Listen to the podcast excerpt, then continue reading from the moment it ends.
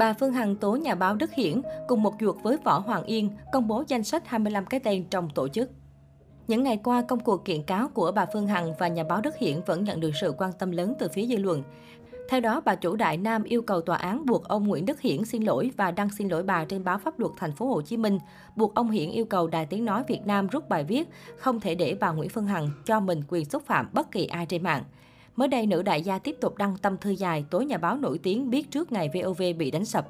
Quý vị thân mến, tôi xin chia sẻ với quý vị một vài suy nghĩ của tôi và chúng ta cùng tham khảo nhé.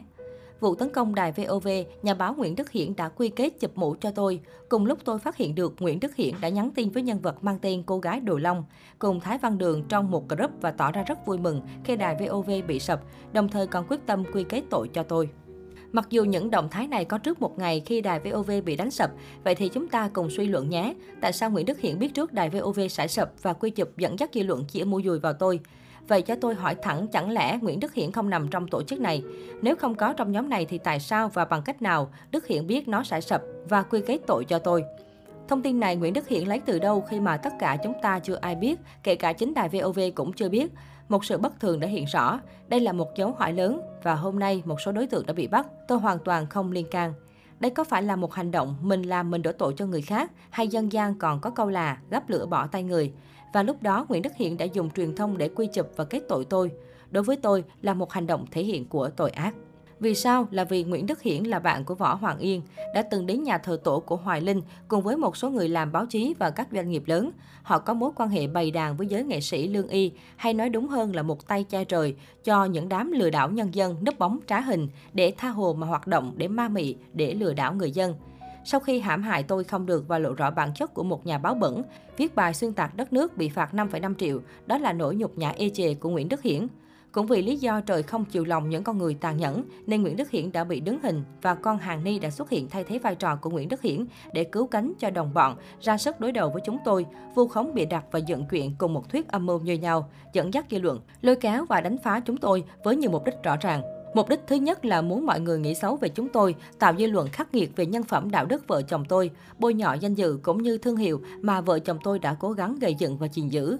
Lợi nhuận làm có được chúng tôi mang đi giúp đời cứu người.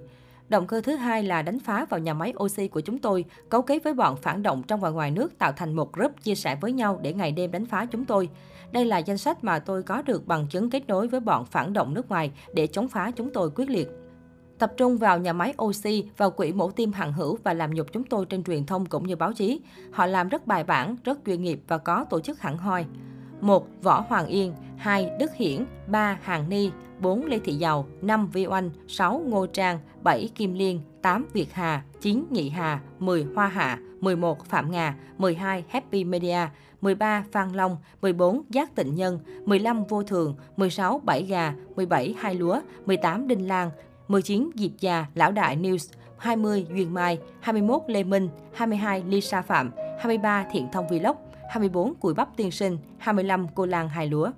Trong câu chuyện VOV, chúng tôi đặt nghi vấn rất lớn cho Nguyễn Đức Hiển và tôi tin sự thật sẽ được phơi bày. Vì tôi rất nhạy cảm, sắc bén và có chút hiểu biết để có thể suy luận. Chính những yếu tố đó đã tạo nên một Nguyễn Phương Hằng tôi, luôn làm chủ cuộc chơi và luôn lật mặt những kẻ núp lùm, dù tôi chỉ là công ty trách nhiệm hữu hạn một mình tôi.